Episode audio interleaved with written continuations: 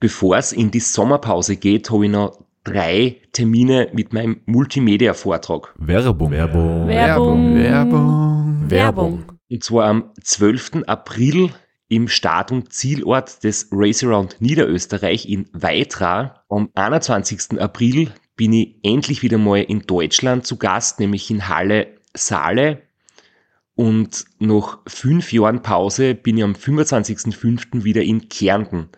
Und zwar in der Artbox in St. Gertraud bei Franschach. Es gibt ein paar Highlights vom Race Across America, Einblicke in meinen 24-Stunden-Rekord und natürlich ganz viel Anekdoten, teilweise auch sehr lustige, aus meinen beiden Teilnahmen beim Transcontinental Race.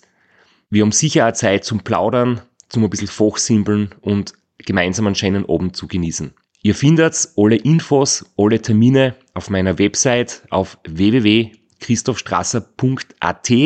Dort gibt's auch die Links und die Möglichkeit, Tickets zu kaufen. Bis bald. Werbung. Werbung. Werbung. Werbung. Werbung Ende.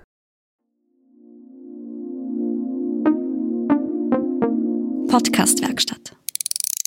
Sind wir schon angekommen, Flo? Ja, wir sind angekommen. äh, herzlich willkommen bei Sitzfleisch. Äh, ihr hört jetzt eine Episode, die wir im vollen Arbeitseifer schon vor einer Woche aufgenommen haben, damit ihr heute nicht leer ausgeht und wir gemütlich in Italien chillen können. Ja, wir sind gemütlich in Italien am Strand, werden morgen, also wenn die Episode rauskommt, morgen am Samstag zu Mittag ins Race Across Italy starten, gegen Mittag, und dann in einer Woche darüber berichten, wie es gelaufen ist. Der Flo wird mit betreuen, ich werde am Radl sitzen und Tempo machen und dabei werden noch 33 andere Leute am Start sein. Und jetzt würde ich noch was sagen, das ich vergessen habe, weil ich schon so aufgeregt bin. Jedenfalls äh, bleibt uns gewogen und viel Spaß mit der heutigen Episode. Genau, und wir freuen uns über gedruckte Daumen und auf Facebook, Instagram und meiner Webseite könnt ihr das Rennen mitverfolgen. Herzlich willkommen bei Sitzfleisch. Dem Ausdauer-Podcast, der euren Horizont erweitert.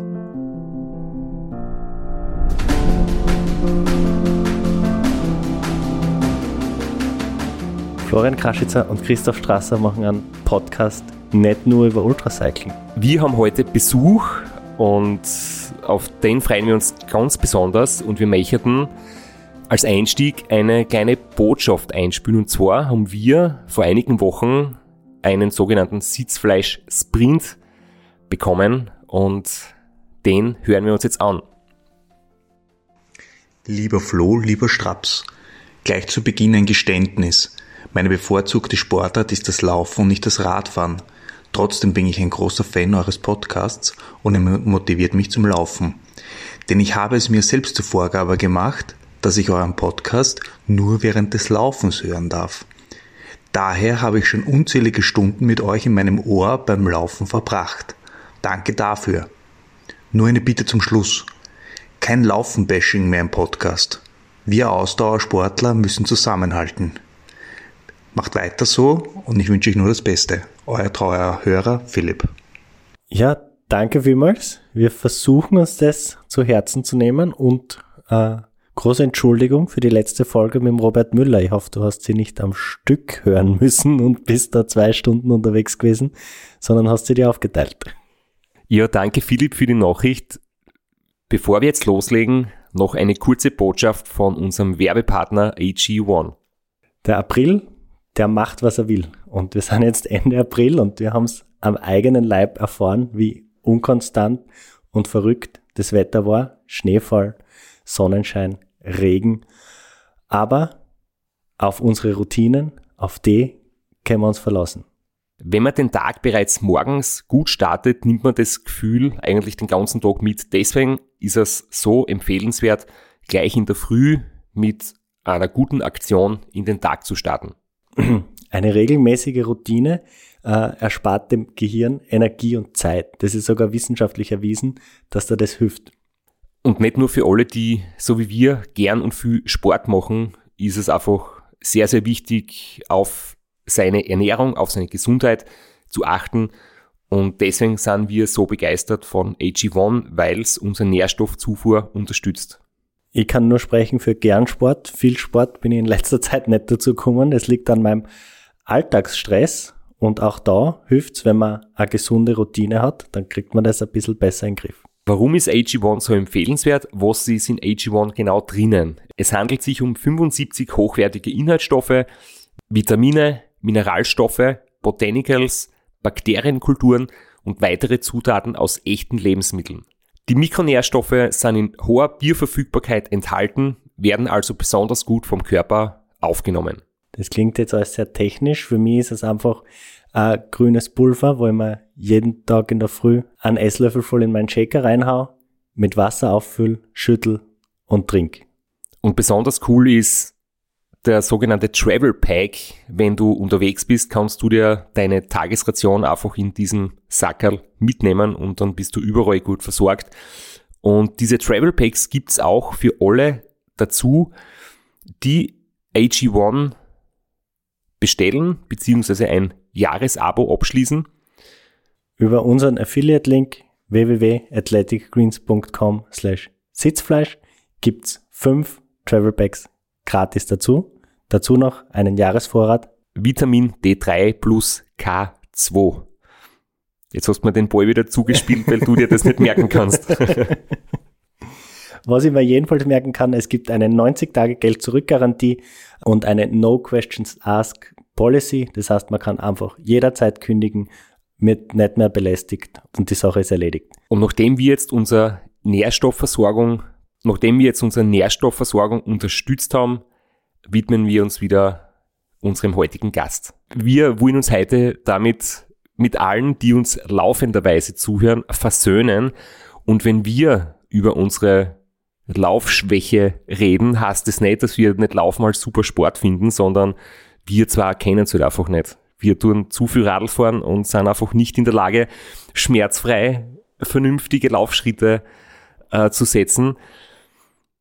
Ja, und damit sind wir, glaube ich, bei unserem heutigen Gast. Nachdem uns die Expertise fehlt, wir uns aber versöhnen wollen mit der Lauf-Community, stellen wir unseren heutigen Gast vor, den Andreas Robin. Unter dem Spitznamen Rambo. Grüß euch Schön, dass du da bist. Hi. Hi. Danke vielmals fürs Kommen, das Zeit nehmen und dich vorwagst in die Höhle der Löwen, der Radfahrer da. Ja, das freut mich sehr auch. Wir haben uns deswegen sehr gefreut, dass du heute bei uns bist, weil du kombinierst einfach beides. Also du bist natürlich in erster Linie Läufer, du machst unglaublich äh, ultralange und, und wahnsinnig herausfordernde Laufprojekte, über die werden wir später noch reden. Aber du hast auch sehr viel mit dem Radl zu tun. Du hast unter anderem eine, eine Radsammlung und bist wirklicher Radlliebhaber und hast wahrscheinlich mehr Radl und Oldtimer als wir alle zusammen. Das weiß ich jetzt nicht ganz genau, weil ich, ich weiß nicht, wie viel Radfahrer jeder hat, aber ich habe schon immens viele, ja. Magst du uns ein bisschen was von deiner Radleidenschaft erzählen, so zu Beginn? Ich habe 80 bis 90 Radeln aus den 90er Jahren, äh, hauptsächlich Mountainbikes. Mittlerweile gibt's auch schon vier Rennräder in meiner Sammlung, obwohl ich eigentlich kein Rennrad-Fan bin. Äh, es hat sich halt so angesammelt und Rad, also wie soll ich sagen, die Fahrräder haben mich eigentlich schon immer fixiert und die Leidenschaft war immer schon sehr groß und in damaligen Jahren sogar schon eigentlich wie, äh, wie soll ich sagen, damals noch sehr viel Alkohol getrunken habe, war auch Radfahren oder das Mountainbike immer eine Faszination für mich und da gibt's immer eine gute Geschichte für mich dazu zum Erzählen. Damals, äh, vor circa 20 Jahren, da bin ich mit einem Kollegen aus der Firma rausgegangen und da gingen, sind wir da zum Ausgang entlang gegangen und da sind wirklich zwei Bikes dort gestanden und der Kollege sagt zu mir, Wart Leute, schau dir das geile Bike an. Und ich, ja, Wahnsinn, schau dir das geile Bike an. Und ich gehe in Richtung Mountainbike und er bleibt aber eigentlich bei einem motorisierten Bike stehen. und er sagt zu mir, hey du Trottel, das Bike meine ich da.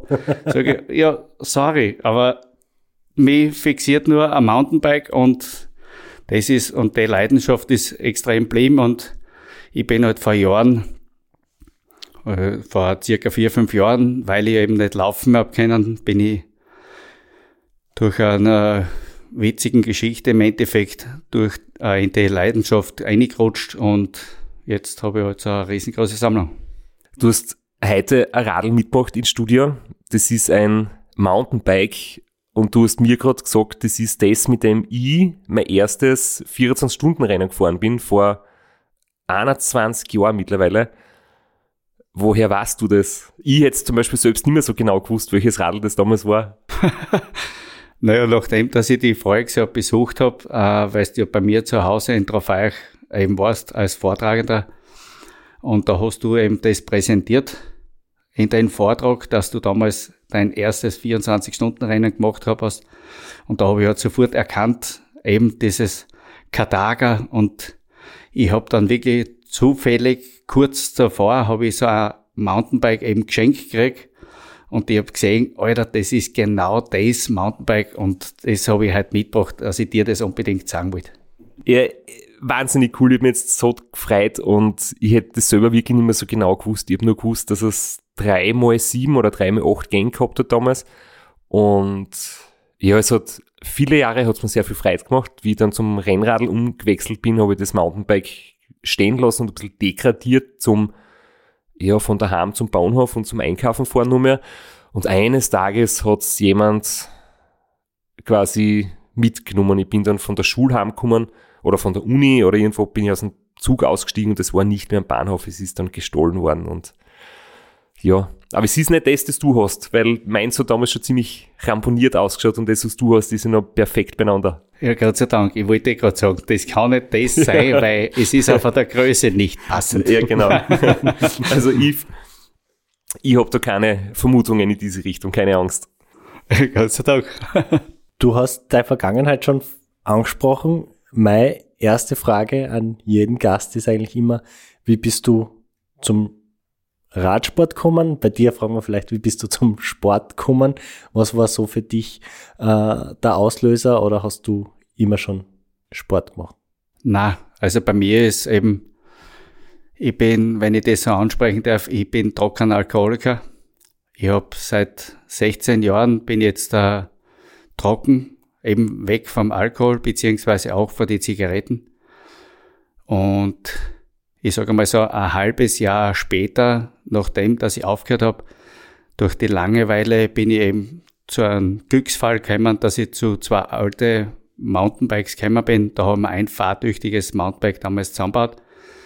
Und so habe ich eigentlich begonnen mit dem Radfahren, beziehungsweise in meinem Umkreis, wo ich daheim war, habe ich gleich einmal innerhalb verkürzter Zeit die sämtliche Berge erklommen mit dem Mountainbike und so ist es eigentlich zustande gekommen. Und dann mein Bruder ist dann aufmerksam worden auf mich mit dem Bergsteigen und im Winter habe ich eigentlich dann immer so als Notlösung zum Laufen begonnen, weil es eben im Winter damals halt, da habe ich noch nicht so die Erfahrung gehabt, dass ich auf die Berge aufgekommen habe.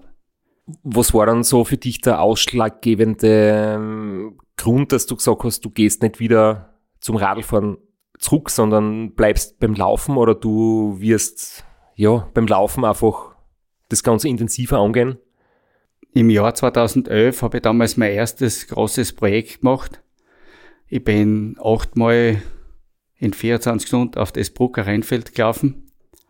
Das war eigentlich äh, symbolisch eigentlich für mich, dass ich mit dem alten Leben abgeschlossen habe und wie ich damals aber da in Ziel oder auf, auf, am Gipfel eingelaufen bin, da waren halt dann so extrem viele Leute und, und Verwandte, Freunde.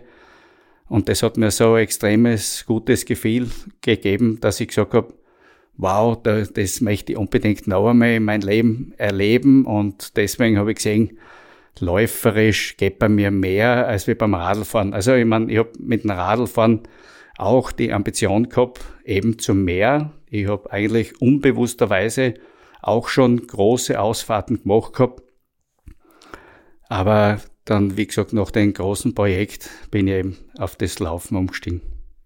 Und wenn ich mich richtig erinnere, hast du so klassische Wettkämpfe nie so richtig reizend gefunden. Stimmt es? Also Marathons in diese Richtung war der Begeisterung nicht so groß. Du hast immer selbst sozusagen Projekte gesucht und deine Herausforderungen selber gesucht. Das stimmt fast. Äh, es ist anfangs, die ersten Jahre, habe ich mich quasi mit Wettkämpfen schon eigentlich fit gehalten, aber in vorrangiger Weise waren definitiv immer die Projekte. Ich bin auch sogar die Wildsau dort dran ein paar Mal gelaufen und habe da auch einige Male gewonnen, die große Distanz und auch bei anderen Wettkämpfe, Ultrawettkämpfe habe ich mitgemacht, war ich immer sehr stark, vorn mit dabei, teilweise auch Podestplätze. Äh, aber ich habe dann irgendwann angefangen zum Nachdenken, wenn ich da immer ständig immer mitrenne, dann muss ich immer so vorsichtig sein, damit ich überhaupt meine Projekte dann noch absolvieren kann. Und deswegen habe ich dann mit die Gatschläufe aufgehört und solche Sachen. Und, und durch die Knieverletzung eigentlich, wo ich dann drei Jahre pausieren habe müssen. Und wie ich jetzt da wieder im Endeffekt zurückgekommen bin, seit zwei Jahren oder zweieinhalb Jahren, habe ich gesagt, Wettkämpfe mache ich jetzt gar keine mehr. Dieses Wildsau Dirt Run, ist das das Orge-Ding in Graz oder ist das was anderes? Weil es ist irgendwie, da gibt's Hindernisse, du musst du, irgendwo unten durchhoppen, irgendwo oben drüber klettern, dann hast du einen Seilparcours und kannst uns da ein bisschen was erzählen, weil mir sagt das Wort etwas und ich kenne nur ein paar Fotos davon, wo alle halt durch Schlamm und Gatsch im Prinzip robben.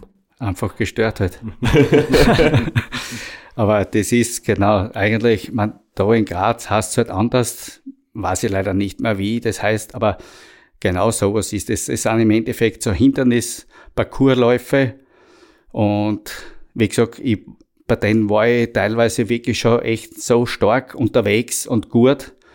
Und dann, wenn, wenn du an, an den Start gehst, so wie bei dir im Endeffekt, dann erwarten sie ja die Leute im Endeffekt, wow, da bist du ein Arsch, jetzt, jetzt steht der da, wow, der, der, der dominiert das Geschichtel an und selber versucht man halt dann das auch ein bisschen den Druck halt mitzugehen und das ist mir dann eben schon zu gefährlich geworden.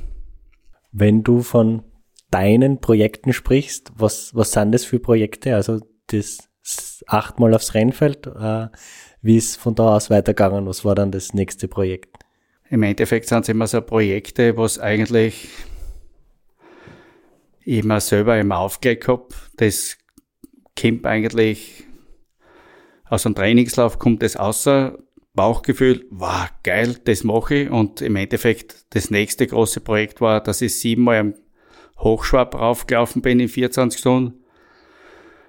Dann bin ich noch einmal das Brucker Rennfeld angegangen mit sieben Tagen lang, dass ich 36 Mal rauf und runter gelaufen bin. Da habe ich 40.000 Höhenmeter gemacht in einer Woche. Rauf und runter. Dann bin ich zum Beispiel 2017 bin ich von Chamonix bis Bruck an der Mur über die Seven Summits der Alpenländer drüber gelaufen. Mit 1394 Kilometer und 45.000 Höhenmeter in 24 Tagen ja, im Endeffekt zurückkommen, Jahr 2021, zehnmal in Eisenerz Reichenstein, rauf und runter in 24 Stunden. Und voriges Jahr zum Beispiel habe ich gemacht, sechsmal in Großglockner, nonstop hintereinander. Lass mich bitte kurz nachfragen, wenn du von Chamonix hergelaufen bist, wie viel Kilometer waren das pro Tag? Weil jetzt hast du so viel in so kurzer Zeit aufzählt, dass ich mit dem Kopfrechnen nicht mitgekommen bin, aber das waren mehr als 50 oder 60 Kilometer pro Tag, oder? Äh, ich glaube, der Schnitt war damals 55, 56, aber es hat Tage gegeben mit 50, dann hat es wieder Tage gegeben mit 70, 75, 76, irgendwie so. Jetzt vor kurzem habe ich es erst wieder über mein Sunto-App habe ich es mir nochmal angeschaut. Aber es waren immer so, im Dreh waren so zwischen 50 und 75, 76 Kilometer. Ich habe jetzt schon auf den richtigen Moment gewartet, der kommt eh nicht, aber jetzt ist der Moment, wo man einfach abspielt, nämlich wir haben einen Einspieler, du hast einmal ein Video aufgenommen und was heißt, du hast einmal ein Video aufgenommen und du nimmst ja wirklich täglich mittlerweile Videos auf, du machst dir dein Videotagebuch und berichtest da auf Facebook, wie du trainierst, was du an dem Tag gerade machst, welche Leute du triffst, wie du die vorbereitest auf das, was heuer im Herbst oder im Sommer ansteht.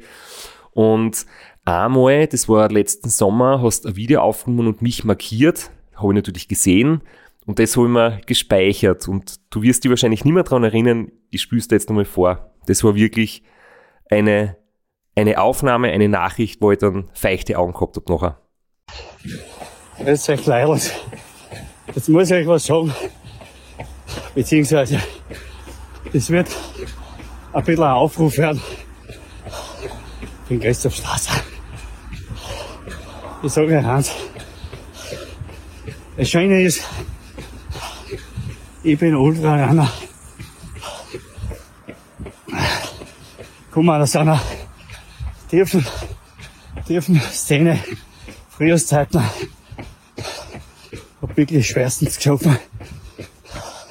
Seit 15 Jahren bin ich trocken. Ich bin so stolz auf mich.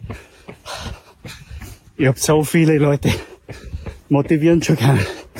Entweder mit Alkohol aufhören, mit dieser Droge. Oder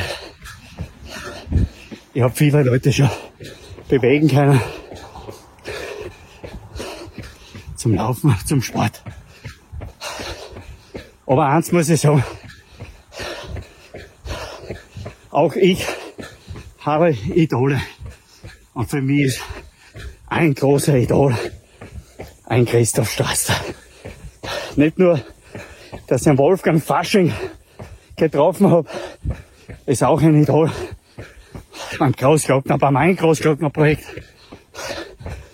der mir eine mentale Stärke gegeben hat. Aber auch an den Christoph Strasser habe ich verdammt oft gedacht, die Bus, ich muss beißen, beißen, beißen, beißen, damit ich das sechsmal Großglocken durchdrucken kann. Aber Christoph Strasser, Alter, du bist echt ein geiler Auf. Du bist ein geiler Auf. Du machst da mit bei den Transkontinentalrace. Ich hab das mitverfolgt. Alter, mördergeil. Ich gratuliere dir schwerstens zu diesem Erfolg. Einfach sensationell was du da hingekriegt hast. Du hast die Ruhe bewahrt, du hast gewusst, du holst dir die zwei der vorderen Front mit der Affäre den Sprint, was du hingekriegt hast, hast einfach bewiesen, oder du hast die Warte in die Wadeln drinnen. Das ist ein Wahnsinn. Du bist mein großes Idol. Und ich weiß, durch dich, durch dich, weiß ich, ich werde jetzt so schnell nicht mehr aufhören. Ich habe für nächstes Jahr, für 2023, habe ich schon wieder ein geiles, großes Projekt geplant. Und du bist sehr viel Mitschuld und dir bin ich da extrem dankbar. Christoph Strasser, du bist ein geiler Auf. Herzlichen Glückwunsch nochmal und mach weiter so. Wir sehen sie hoffentlich bald einmal und vielleicht, wenn es passt, im Herbst in meinen Hobbyraum und du lässt dich inspirieren von meinen Retro-Bikes und ich möchte dich echt sehr gern dort einladen. In diesem Sinne, mach weiter so, einen schönen Abend. Liebe Leute, euch wünsche ich auch alle einen schönen Abend. Vielen herzlichen Dank und bis dann. Bis bald. Ciao. Für mich jetzt der volle Throwback zu deinen, unseren gemeinsamen Ram-Teilnahmen, weil ich glaube, die halbe Crew oder zwei Drittel der Crew kommt aus der gleichen Ecken wie du und deswegen äh, hat es jetzt einfach gelungen wie ein ganz normaler Abend im Pacecar beim Ram. Obersteirischer Dialekt. ich muss wirklich sagen, ich habe das Video gesehen, ich, das, da bin ich noch in Bulgarien gewesen, das war geil nachdem das Transcontinental aus war, ein, zwei Tage später. Und das hat mich echt sehr berührt und ich finde, da steckt da so viel drinnen, weil ich muss auch sagen, dass Ähm, ich glaube, so wie es das du selber auch gesagt hast, dass das echt, echt der Wahnsinn ist, was du nämlich auch machst, dass du, dass du offen drüber redest, was du für eine Vergangenheit gehabt hast, wie es dir gegangen ist oder was du da alles mitgemacht hast, dass du dich von dieser Droge lösen hast können. Und ich glaube, das ist für ganz viele Leute echt eine große Inspiration und eine große Kraftquelle. Und du motivierst damit, glaube ich, sehr, sehr viel Leute. Und das ist irgendwie schön, wenn jeder mit dem, was er tut, ja, andere Leute auf, auf gute, auf gute Wege vielleicht helfen kann. Das ist auf alle Fälle. Also, das ist eigentlich der Sinn meiner Sache, was ich mache im Endeffekt. Ich weiß, dass ich nicht unbedingt äh, der überdrüber Sportler bin oder wie auch immer, aber mit meinen Projekten beziehungsweise eben mit meiner Vergangenheit kann ich sehr viel aufzeigen und wenn ich alle Jahre immer ein bisschen den einen oder anderen ein bisschen helfen kann, ist das, glaube ich, schon extrem viel wert. Ich finde es also geil, weil du deine Videos immer machst während dem Laufen. Und man hört die kämpfen, einbeißen und ja, wie du quasi durchhaltest, das ist halt so super authentisch, das ist echt, echt fein. So bin ich halt. wie viel, wie viel, du hast dir dann irgendwann angefangen, dein Videotagebuch täglich zu machen. Und ich glaube, du willst ein Jahr durchhalten. Wie viele Tage fehlen da noch? 160. Also ich bin heute beim 206 gewesen, bei 160, aber ich glaube, ich muss mir echt schon ernsthafte Gedanken machen, wie geht's dann weiter, weil eigentlich äh, inspiriere da mittlerweile schon so extrem viele Leute. Also jeden Tag schauen da mindestens 50 bis 100. Also, wie soll ich sagen, Zuschauen dann eigentlich oder Aufrufe habe ich eigentlich immer jeden Tag eigentlich schon um die 2000 bis weit auf. Also da jetzt in Kroatien zum Beispiel am Wochenende mit der Frau, da waren 5.000, 6.000 und aber gefällt mir, habe ich auch immer so zwischen 100 bis 200 und da sind von denen gefällt mir Drücker sind schon circa 50 bis 100, die was das wirklich täglich anschauen und die haben schon Sorge gehabt bei 183, weil da war Videotagebuch 181 und da haben wir welche angeschaut und dann haben sie zu mir gesagt, Amber, shit, was tun wir jetzt? Deine Videotagebücher sind so lässig und ich bin eigentlich jetzt vor kurzem erst dazugekommen und ich schaue jetzt eigentlich seit kurzem schaue jeden Tag deine Videotagebücher, die gefallen mir so extrem gut. Wie geht's dann weiter? Und jetzt muss ich mir echt schon überlegen, was mache ich noch 365 Tage? Ich habe auch schon mittlerweile von jemandem gehört, weil es hat drei oder viermal hat's gegeben, Tage, da habe ich es nicht gleich aufgeladen können. Da hat das Handy gesponnen oder wie auch immer. Dann habe ich es erst am nächsten Tag. Und dann hat der zu mir gesagt, aber wenn du zwei Tage das nicht aufladst, dann muss ich die allen Ernstes, muss ich die anrufen, weil dann mache ich mir Sorgen, ob es da dann eh noch gut geht. Und deswegen weiß ich nicht. Ihr tust sicher später mit dem, oder in einem, weiß ich nicht, reiferen Lebensalter mit dem angefangen, auf Social Media so aktiv zu sein. Ich glaube, du kannst damit schon gut umgehen, wenn das vielleicht, ja, Leute mit 15, 16, 17 Jahren machen, äh, ist es vielleicht Persönlichkeits, für die Persönlichkeitsentwicklung was anderes. Ich glaube, du hast dein, deine Persönlichkeit schon sehr stabil mittlerweile und kannst mit, mit dem gut umgehen. Aber ich kann mir schon vorstellen, dass du damit schon ein bisschen, äh, so gut es alles ist und so viel Leuten du damit Motivation und, und Inspiration gibst, dass du ein bisschen einen Druck halt auch hast, weil man einfach irgendwie den Standard selbst so hinsetzt und dann dranbleiben sollte. Ich weiß, ich weiß, aber ja, wie soll ich sagen, das, man, auf der anderen Seite macht es mir auch Spaß. Es ist ja nicht so, dass das jetzt ein, ein voller Drang und ein Zwang ist, sondern mir macht es eigentlich wirklich Spaß. Ich denke jeden Tag eigentlich schon dran, dass ich jetzt das Videotagebuch zu der gewissen Uhrzeit dann mache. Im Endeffekt, wie gesagt, eigentlich habe ich mir just for fun ist es ins Leben gerufen. Das war ein Bauchgefühl, wie bei meinen Projekten auch. Da haben wir gedacht, das sieht man nirgend irgendwo, dass irgendwer ein Videotagebuch macht. Und eigentlich halte ich nichts von Tagebüchern. Ich habe nie was von Tagebüchern gehalten. Aber bei mir ist das so eine Inspiration. Dann habe ich mir gedacht, ah, jetzt fange ich mit denen an, habe am nächsten Tag angefangen. Und da haben wir eigentlich gedacht, nach 365 Tagen löse ich mich da ganz easy cheesy. Es interessiert eigentlich eh keinen wirklich, was ich da so wirklich tue. Und mittlerweile, also ist es so extrem stark schon geworden und wie gesagt, da muss ich mich ernsthaft die Gedanken machen, wie baue ich das aus oder wie könnte ich dann das neu nennen, weil ich, im Endeffekt geht ja das mit der Zahl hinauf und die eine Zahl geht hinunter. Und ja, das ist ja machen wie der Flo und ich das einmal pro Woche. Was machst du dann hast länger Zeit zum Nachdenken.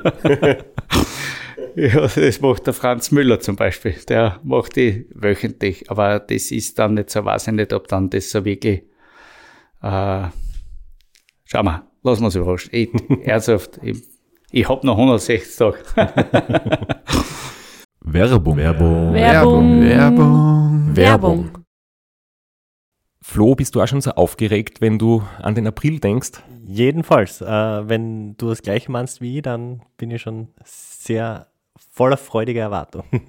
Voriges Jahr haben wir erstmals einen Live-Podcast gehabt und weil das einfach so ein super schöner Abend war, werden wir das wiederholen. Und zwar dieses Mal im Zuge des Neusiedlersee Radmarathons in Mörbisch. Ja, und zwar werden wir uns am Freitag, dem 19.04.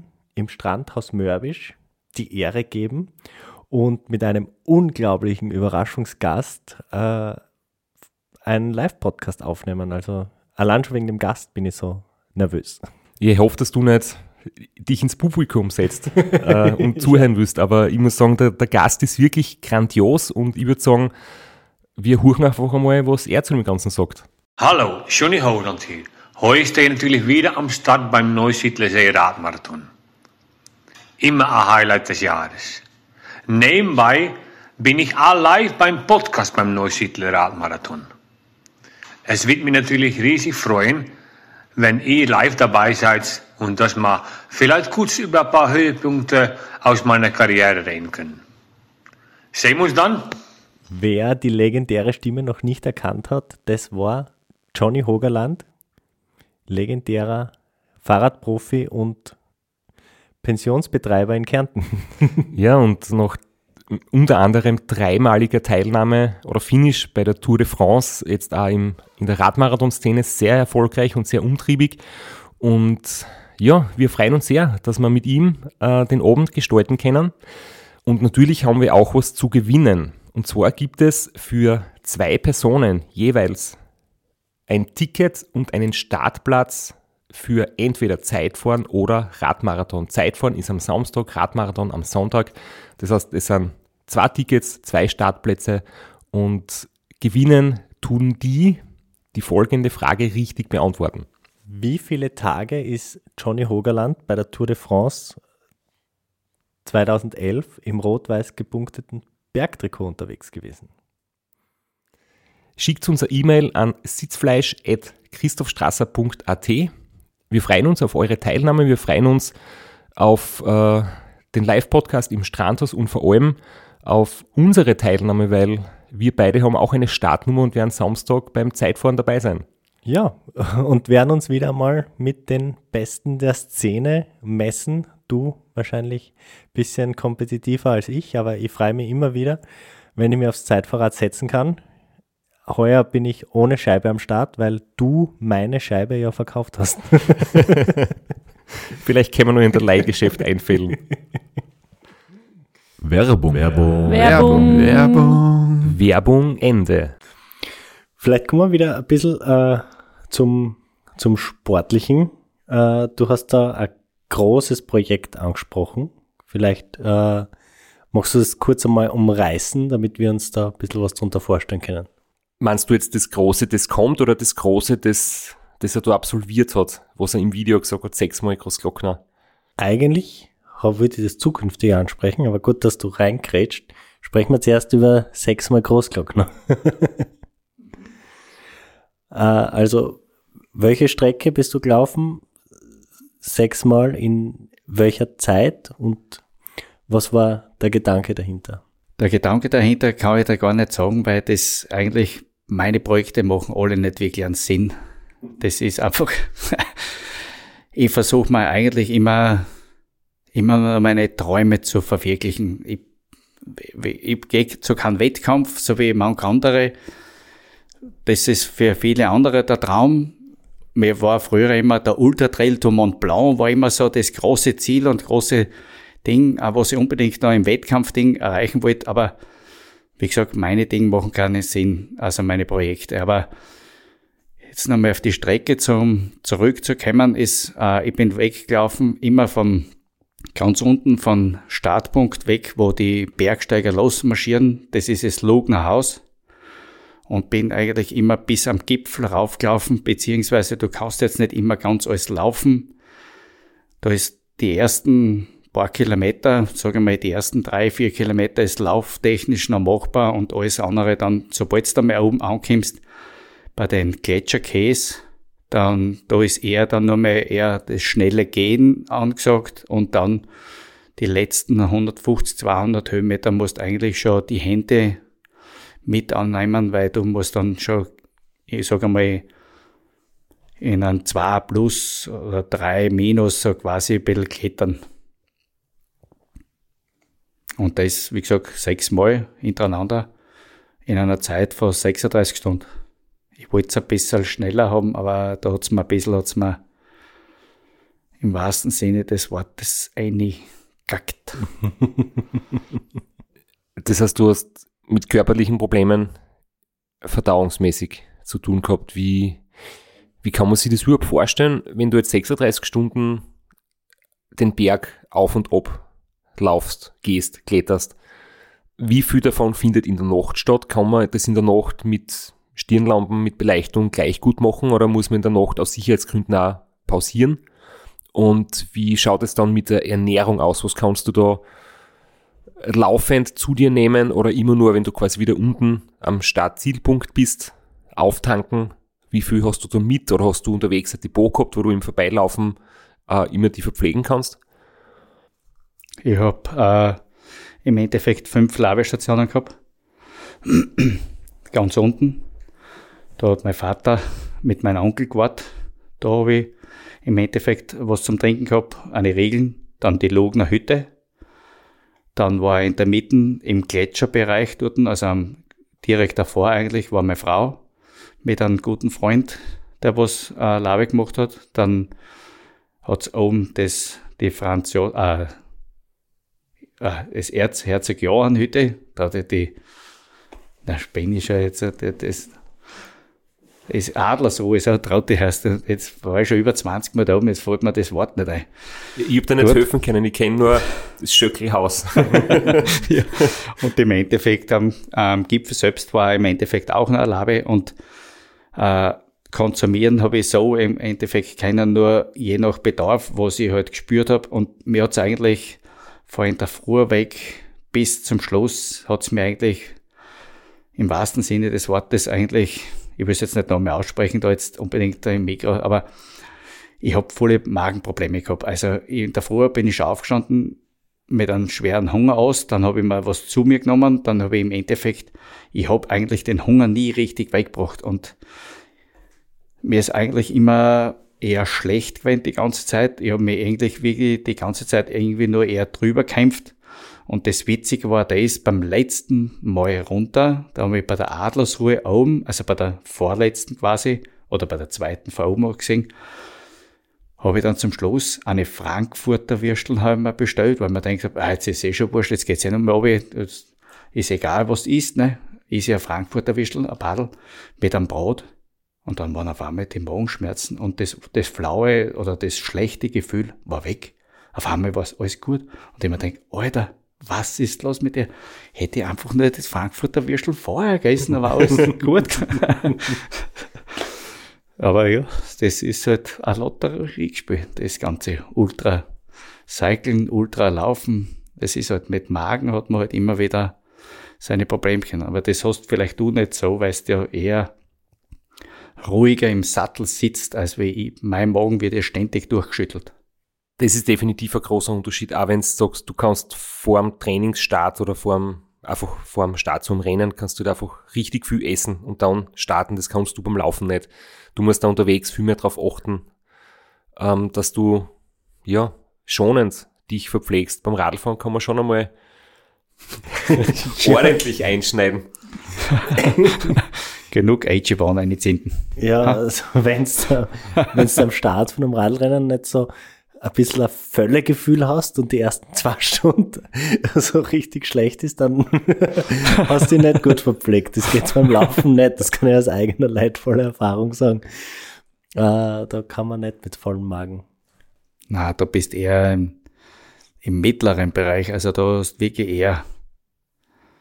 Das, das geht nicht. Das, wenn du da los jumpst und, und da wird der gleich mal schlecht und muss die übergeben oder wie auch immer. Man, man trainiert ja alle möglichen Sachen an, auch mit vollem Magen, aber das ist echt nicht angenehm.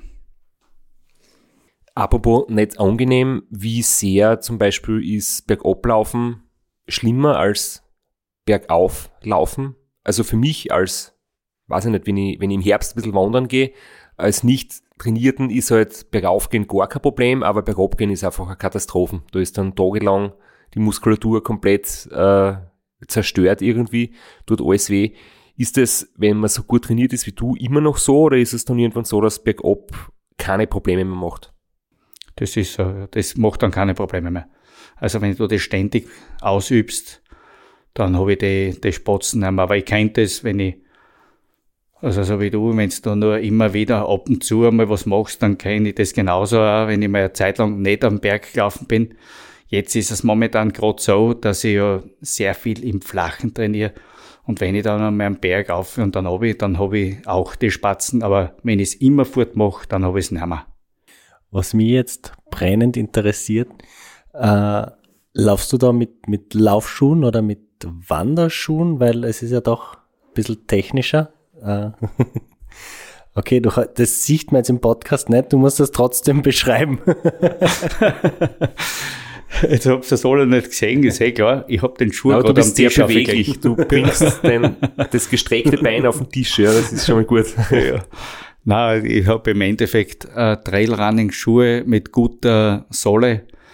Und ich habe auch dieses Großglockner-Projekt im Endeffekt auch mit diese Trailrunning-Schuhe bewältigt. Aber bitte, das sollte keiner oder sollte unbedingt keiner nachmachen weil das ist eigentlich verdammt schwer gefährlich, was ich da mache. Und äh, da habe ich schon sehr oft die Rügen davon ja, nachzuhören gekriegt. Also da haben mich schon sehr viele im wahrsten Sinne des Wortes zusammengeschissen.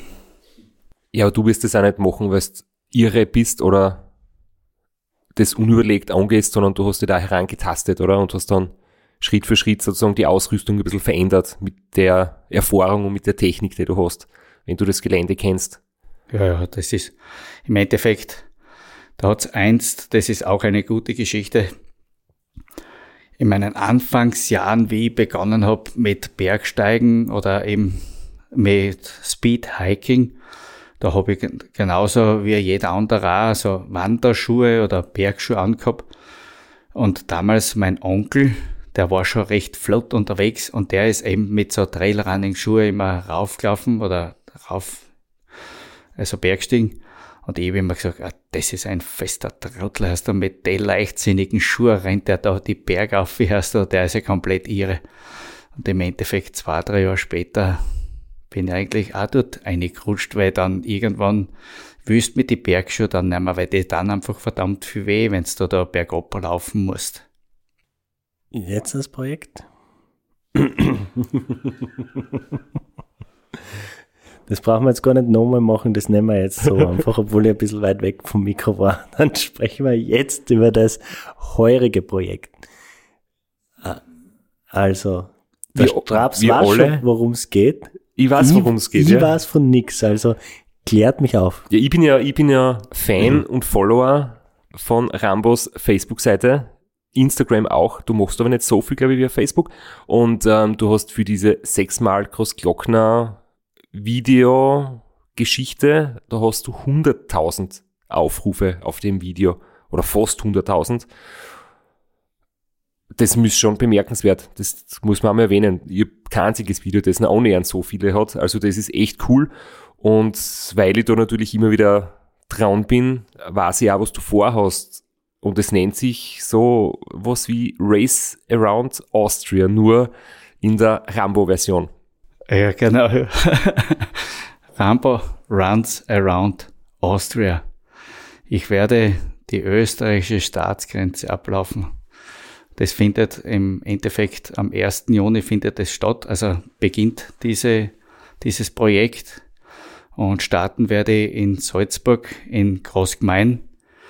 Ich laufe im Uhrzeigersinn, also zuerst den flachen Teil und möchte dann definitiv, äh, so gut es geht, also den Anfang kann ich zu 100 Prozent auf der Grenze entlanglaufen, von Grenzstein zu Grenzstein, außer es ist ein Fluss, dann ist klar, dann kann ich nur außen neben entlanglaufen.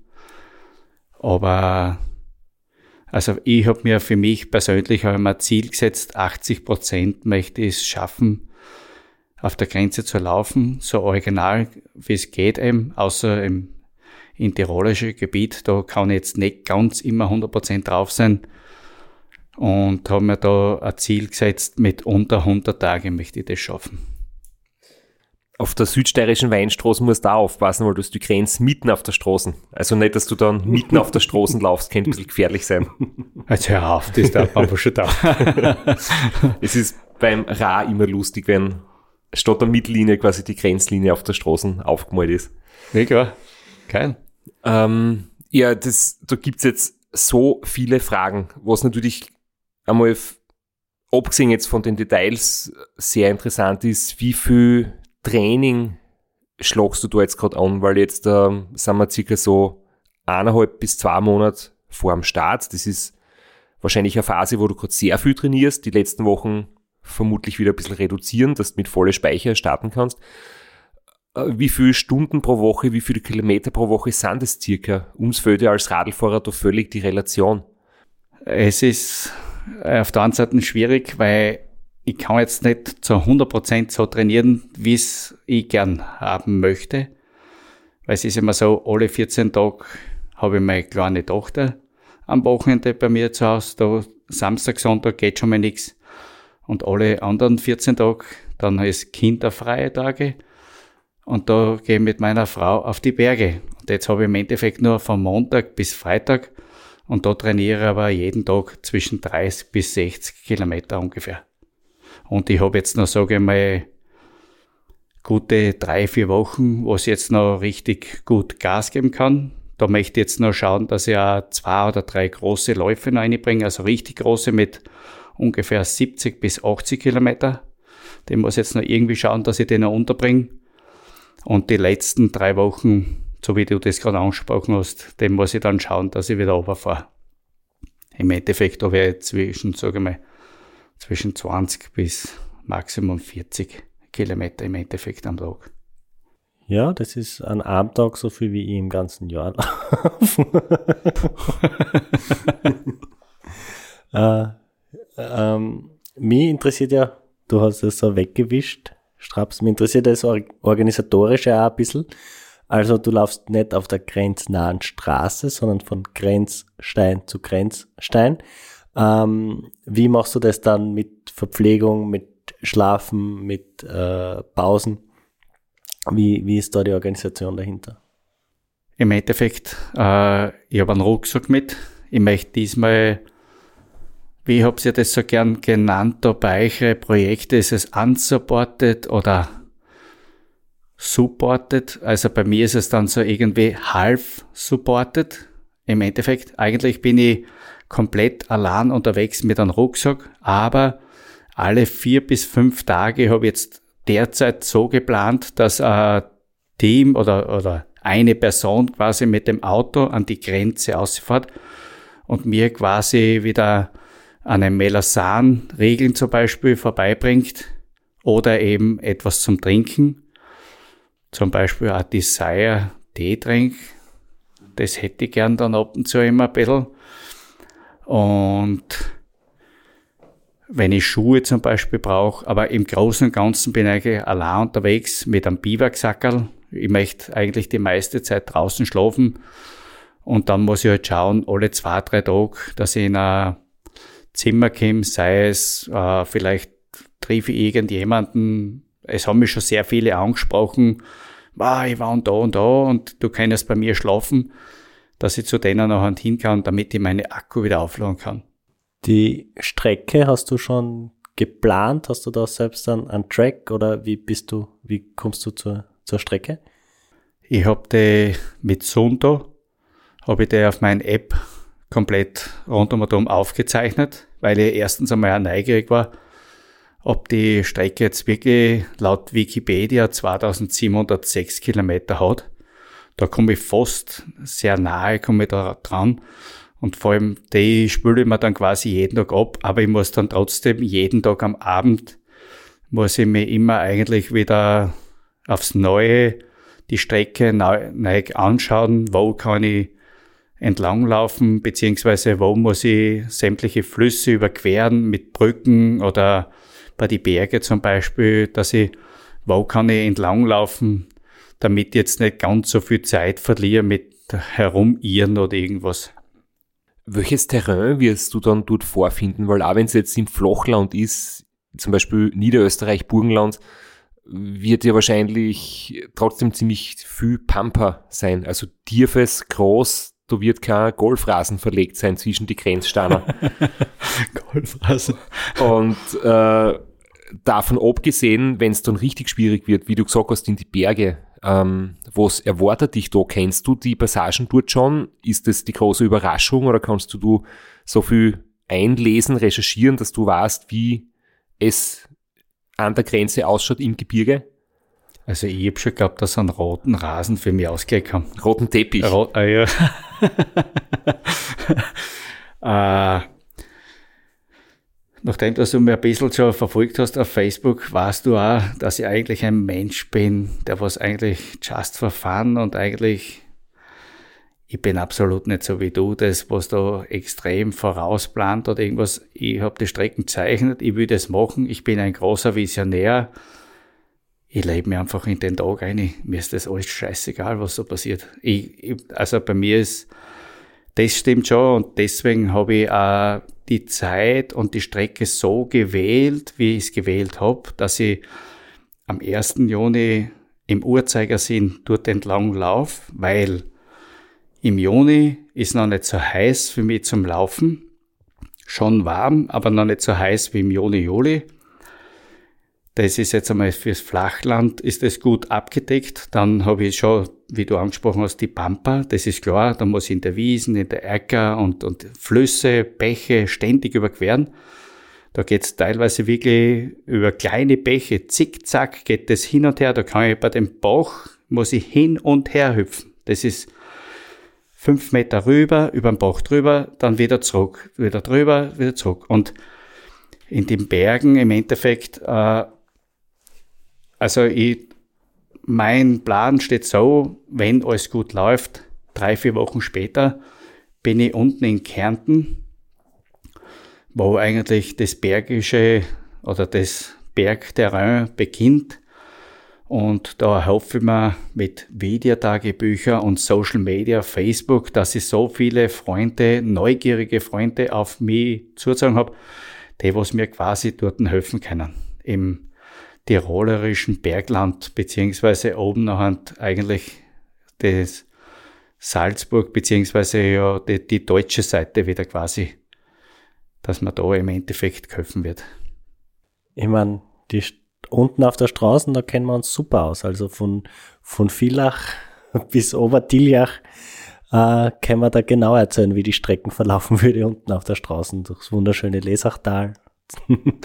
Aber äh, sehr, sehr spannend. Äh, und da in den Bergen auch versuchst du oben zu bivakieren oder ist da der Plan dann abzusteigen und im Tal zu schlafen? Äh, ich hoffe, dass sie das immer ausgeht, dass sie eigentlich immer wieder runter ins Tal quasi kann. Sollte sie ausgehen. Also ich weiß, es gibt ein oder zwei längere Strecken, wo sie drüber muss. Und da hoffe ich genauso auch, dass sie das ausgeht, dass sie wirklich so gut äh, vorankommt, dass sie definitiv wieder runterkommt. Wenn ich jetzt so überschlagsmäßig das rechne, 2700 Kilometer durch 100 Tage, das sind 27 pro Tag, hast du äh, aber wahrscheinlich eine andere Marschroute. Ich meine, du wirst auf der ersten Hälfte versuchen, mehr zurückzulegen. Ich versuche generell, wenn es gut läuft, 50 bis 80 zum Zurücklegen im Schnitt, wie eigentlich meine, mit meinen Vorprojekten auch, das sind die Resonanzen, was ich halt so ziehe von meinen Vorprojekten. Im Flachland versuche ich schon eben, wie gesagt, 70, 80 zusammenbringen zu können und im Bergischen auch oder im Bergland quasi um die 50, 40, 50, je nachdem, wie viel Höhenmeter ich halt habe. Ja, und je nach Terrain und Wetter, also Wetter Berge, Wetter extrem. Schneefall im, im Juli, August, auch keine Seltenheit in der Höhenlage und Ja, da sind extrem viel 3000er dabei.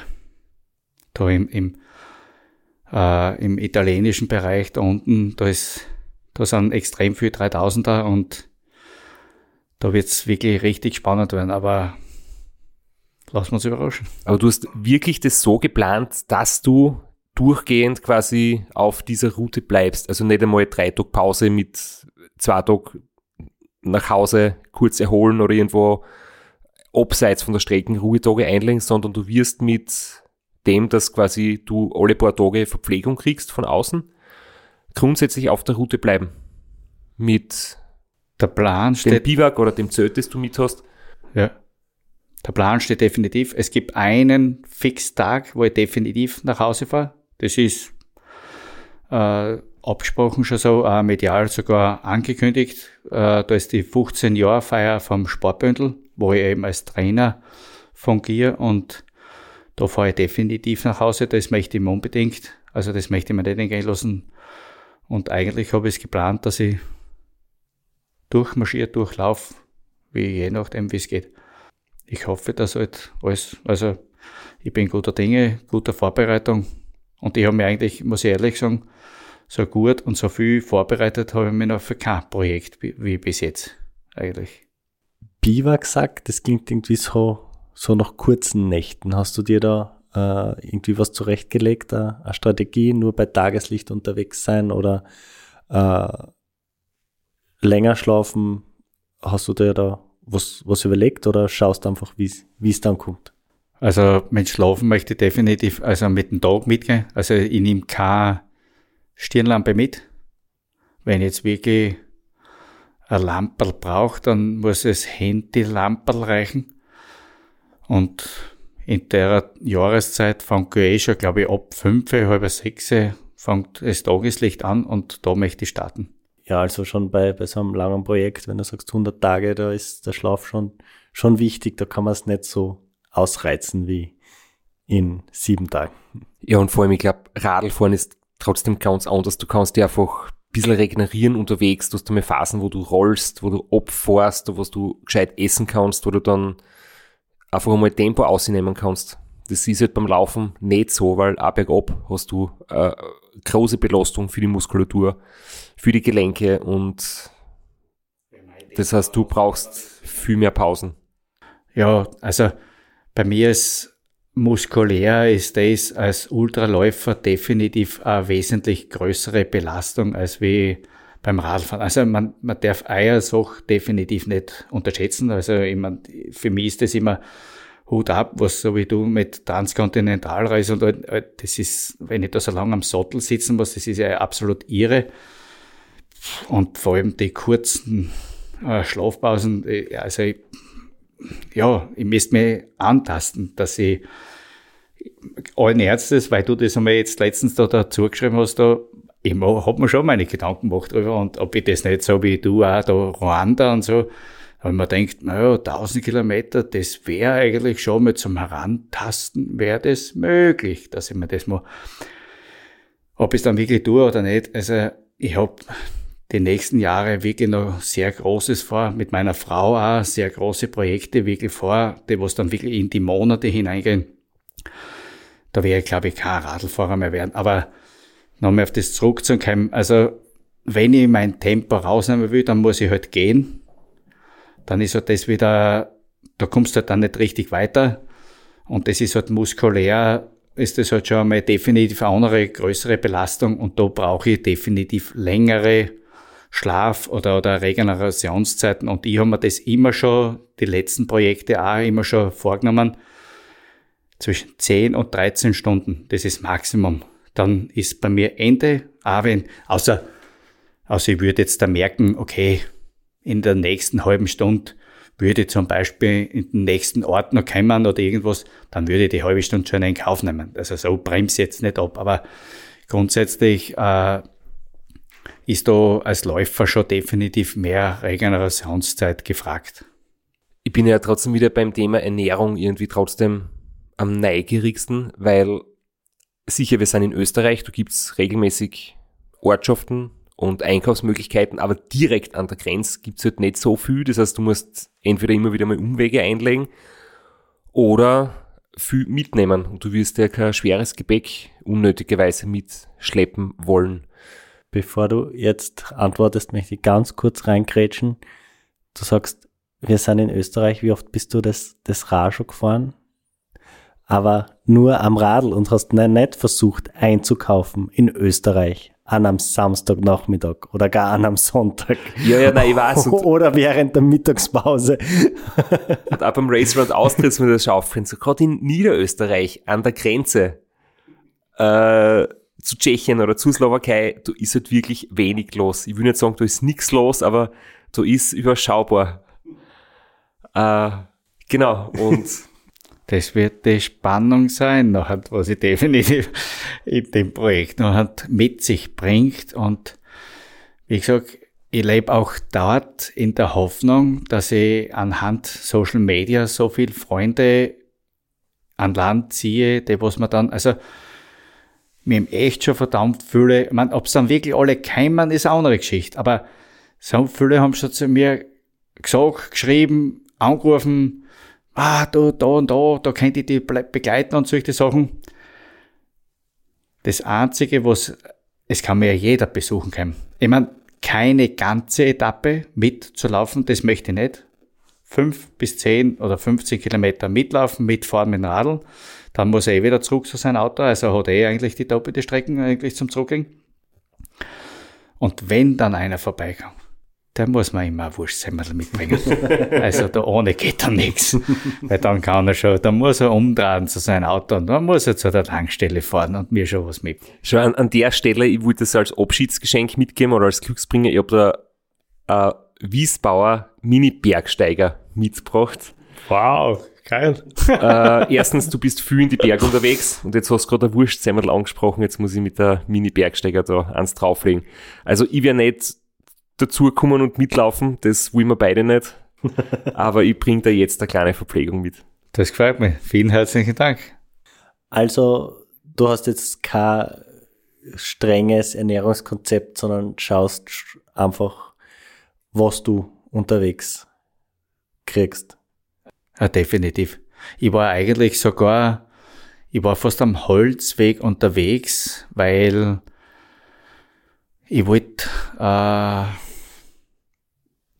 März, wollte ich das ganze Märzmonat, wollte ich eigentlich mich ketogen ernähren, wollte eigentlich äh, komplett meinen Rhythmus ein bisschen wieder runterfahren, beziehungsweise Ernährungsding und dann quasi wieder neu starten. Und dann haben zu mir gesagt, eigentlich es weiterläuft, weil die, was mich betreuen, und das ist auch das erste österreichische Biohacking-Zentrum in, in Kapfenberg, wo quasi ernährungstechnisch, muskulär, Bioresonanz und, und, und, alles, da kannst du eigentlich sämtliche Analysen von dir abrufen, als von der Menschlichkeit her.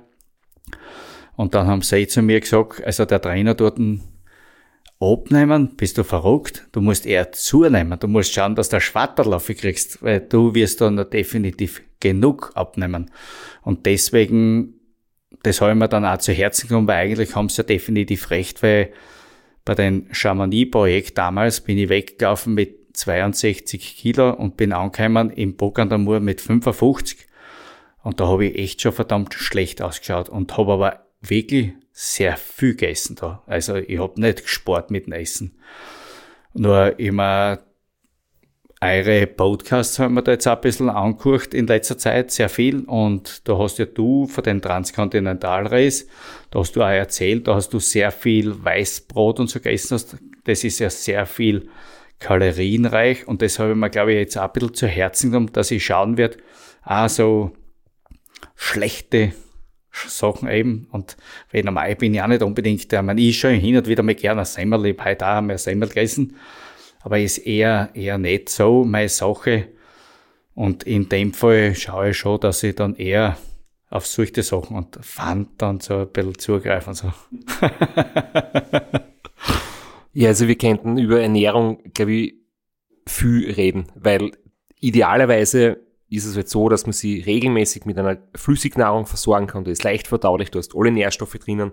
Das ist halt die perfekte Wahl, wenn wir beim Race Across America unterwegs sind oder beim Race Around Niederösterreich, da haben wir halt ein Betreuerauto, das unlimitiert Platz hat. Du kannst jetzt nicht einen Rucksack viel Flüssignahrung mitnehmen, das hat zu viel Gewicht und unterwegs bist du halt echt auf das angewiesen, was man unterwegs halt findet oder kriegt. Und ich glaube, Hygiene ist ein wichtiger Faktor, also frische Sachen sind natürlich klasse, aber wenn du was jetzt stundenlang im Rucksack hast oder die Sonne scheint drauf oder es liegt irgendwo schon vielleicht länger im Regal, muss man sich überlegen, dass man vielleicht Sachen nimmt, die halt keine Gefahr haben, irgendwie dann schlecht zu werden. Deswegen wie zum Beispiel das Weißbrot genommen. Weil da kann im Prinzip nichts passieren, außer dass es hart wird irgendwann, aber das wird nicht äh, zum Gären anfangen oder so wie frisch gepresste Fruchtsäfte oder, oder Gemüse. Und ich wollte auch nochmal sagen, ich finde es cool, dass du Sitzfleisch-Podcast suchst, weil du warst du zuerst nicht so der große Podcast-Hörer, oder? Wie wir uns letztens getroffen haben und ich hab dich darauf angesprochen, hast du gesagt, eigentlich hörst du sowas gar nie. Ja, da, da hast du vollkommen recht. Ich hab dir eigentlich beim Videotagebuch letztens da, ich weiß ja gar nicht mehr, unsere Nummer weiß ich gar nicht mehr jetzt da, was wir da aufgenommen haben. Da haben wir uns getroffen im Grazer Augarten, ja. Ja, 186, nein, weiß nicht. Ja, leider müsst ihr zurückschauen, aber es war ein lässiges Boot, äh, Videotagebuch. Und da habe ich da ehrlich gestanden, dass ich bis jetzt noch kein einziges Podcast für euch angeguckt habe. Und jetzt mittlerweile habe ich aber richtig viel nachgeholt schon. Und auch das mit dem Ulrich, nein, nicht nur Ulrich, mit dem Robert Ding da habe ich mir jetzt auch angeguckt. Ja, und dein einziger ist da jetzt das 117, da habe ich jetzt auch angeguckt. Ja, das kennt der Flo noch nicht. das kenne ich noch nicht. Ah, jetzt muss ich sagen, das Und Ruanda hast du gehört, oder? Ja, da bin ich aber jetzt stecken noch bei die 170 Kilometer. die letzten 170. Ich weiß noch nicht, wie es ins Ziel reinkommst. Ich aber weiß ich nur, kann so viel vor, vorwegnehmen, ich komme ins Ziel. Okay. Ja, ich weiß nur, dass das ist noch für mich offen, aber das werden wir nachher noch auserforschen, dass du verdammt oft aufpumpt hast. Ja, das, das stimmt. Und ich, ich, heute äh, bin ich wieder an meinem Bike von Ruanda vorbeigegangen, da ist immer noch der rote Staub drauf. Und natürlich ist im Hinterreifen, der ist noch komplett aufgepumpt, der ist noch immer voller Luft. Und ich habe mich echt richtig ärgern müssen, weil ich mir gedacht habe, das kann nicht sein. Jetzt halt er natürlich, wo kein Mensch mehr braucht. Aber es war auch das Geile ist, da ist äh, das 60 Kilometer bis gefahren. Wie hast du das beschrieben? Quasi im Gemüse. Ich weiß jetzt nicht mehr, Gravel hast ja. du das genannt. Und ja. dann fährst du aus auf die Straßen, zwei ja. Meter später, ah shit, und dann musst du den schon wieder aufpumpen. Ja. Weißt du, Katze heißt das. Leider. ja. Die Probleme hat man beim Laufen halt nicht, gell? Nein, die hat man nicht. Das Gott sei Dank hat man nicht. Aber dafür, wie gesagt, es hat er da jetzt Sportart seine Problemchen und Wehwehchen und ich weiß nicht was es. Das ist eine Frage als, als wenig Läufer. Gut, ich habe eine andere Statur als du. das kann man sich jetzt eh denken, nachdem du gesagt hast, wie schwer du bist. Ähm, ich habe manchmal reibe ich mir so die Oberschenkelinnenseiten ein bisschen auf. also da kriege ich einfach so, den, einen Wolf. Einen Wolf. Wolf wie man so sagt, ja. So leicht gerötet wird es dann halt einfach. Hast du für, ich weiß nicht, wenn man mehr und öfter läuft, ich kenne nur das, der Klassiker beim Marathon, die aufgerissenen äh, Brustwarzen, hast du da für solche Eventualitäten geplant oder passiert das nicht mehr, wenn man so viel läuft? Ich hoffe, dass wir das jetzt nicht da jetzt da hervorgerufen haben, aber jetzt in letzter Zeit habe ich nichts mehr gehabt. ja, aber ich kenne die Probleme alle und, und Einfach Blasen, normale Blasen an den Zehen, an der Fersen. ja, aber das ist normalerweise, also schnell Holz klopfen. Äh, momentan ist echt bei mir, ich bin verschont jetzt mit jeglicher Brustwarze, Blase, Wolf oder wie auch immer, aber es gibt für einen Wolf gibt's eine Salbe, Blasenpflaster und wie auch immer. Das habe ich eigentlich, bin versorgt. Ich habe auch Tape für die Brustwarzen, bin lang mit, äh, habe ich laufen müssen, eben mit einem Tape bei die Brustwarzen und witzigerweise jetzt eigentlich laufe ich jetzt lang ohne Probleme. Aber Gott sei Dank, ich meine, ich habe jetzt Holz geklopft und, und es wird funktionieren weiterhin. Kriegt man da irgendwann eine Hornhaut?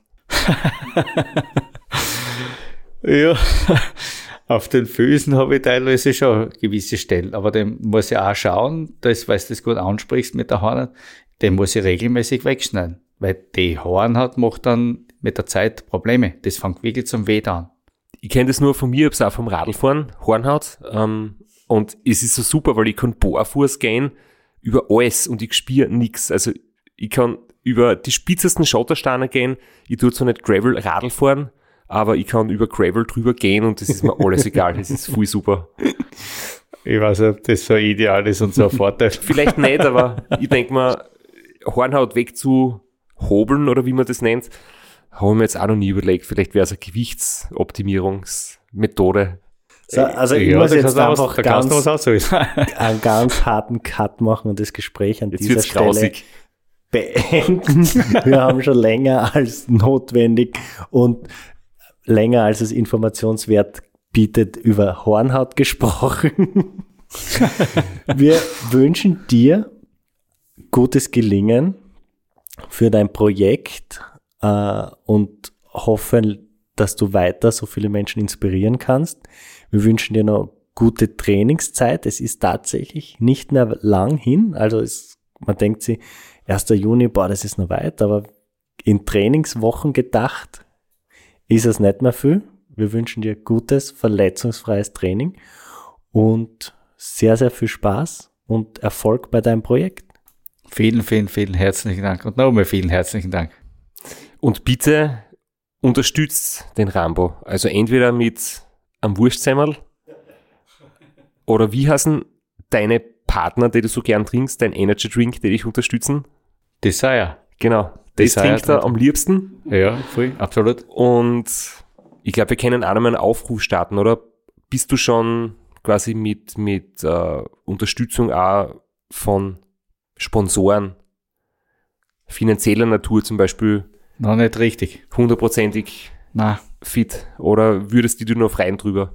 Ah ja, eigentlich schon, weil ich hab, ich muss ehrlich zugeben, ich mein, ich habe jetzt Gott sei Dank, äh, dank Mario Martinelli vom Wiederloft, habe ich jetzt ein Crowdfunding äh, gestartet mit ihm.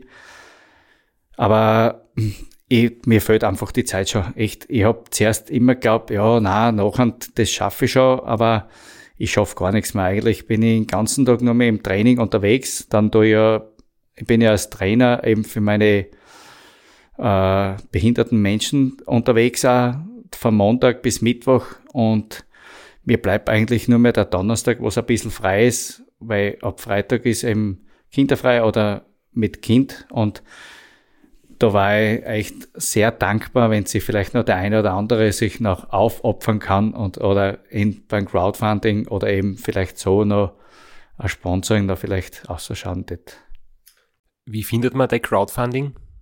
Am allerbesten meistens, wenn ich Facebook gebe ich den Link immer frei oder auf meiner Homepage www.robinandreas na, www Shit, schaut einfach bitte rein unter Robin Andreas. Fuck. Wir werden es recherchieren und schreiben es jedenfalls in die Shownotes Wir rein. schreiben es in die Shownotes, genau. Und wir, ja, wie der Flo schon gesagt hat, wünschen dir alles Gute und wünschen dir ganz viel Unterstützung, dass die noch von allen Leuten kommt, die dir was zum Essen, zum Trinken bringen, die dich finanziell unterstützen wollen. Und jetzt muss ich nur am Schluss sagen, Du hast mich einen geilen Off genannt. Darf ich das zu dir auch sagen? Selbstverständlich. Bist ein geiler Off. Danke für den Besuch und alles Danke, Gute. danke, danke.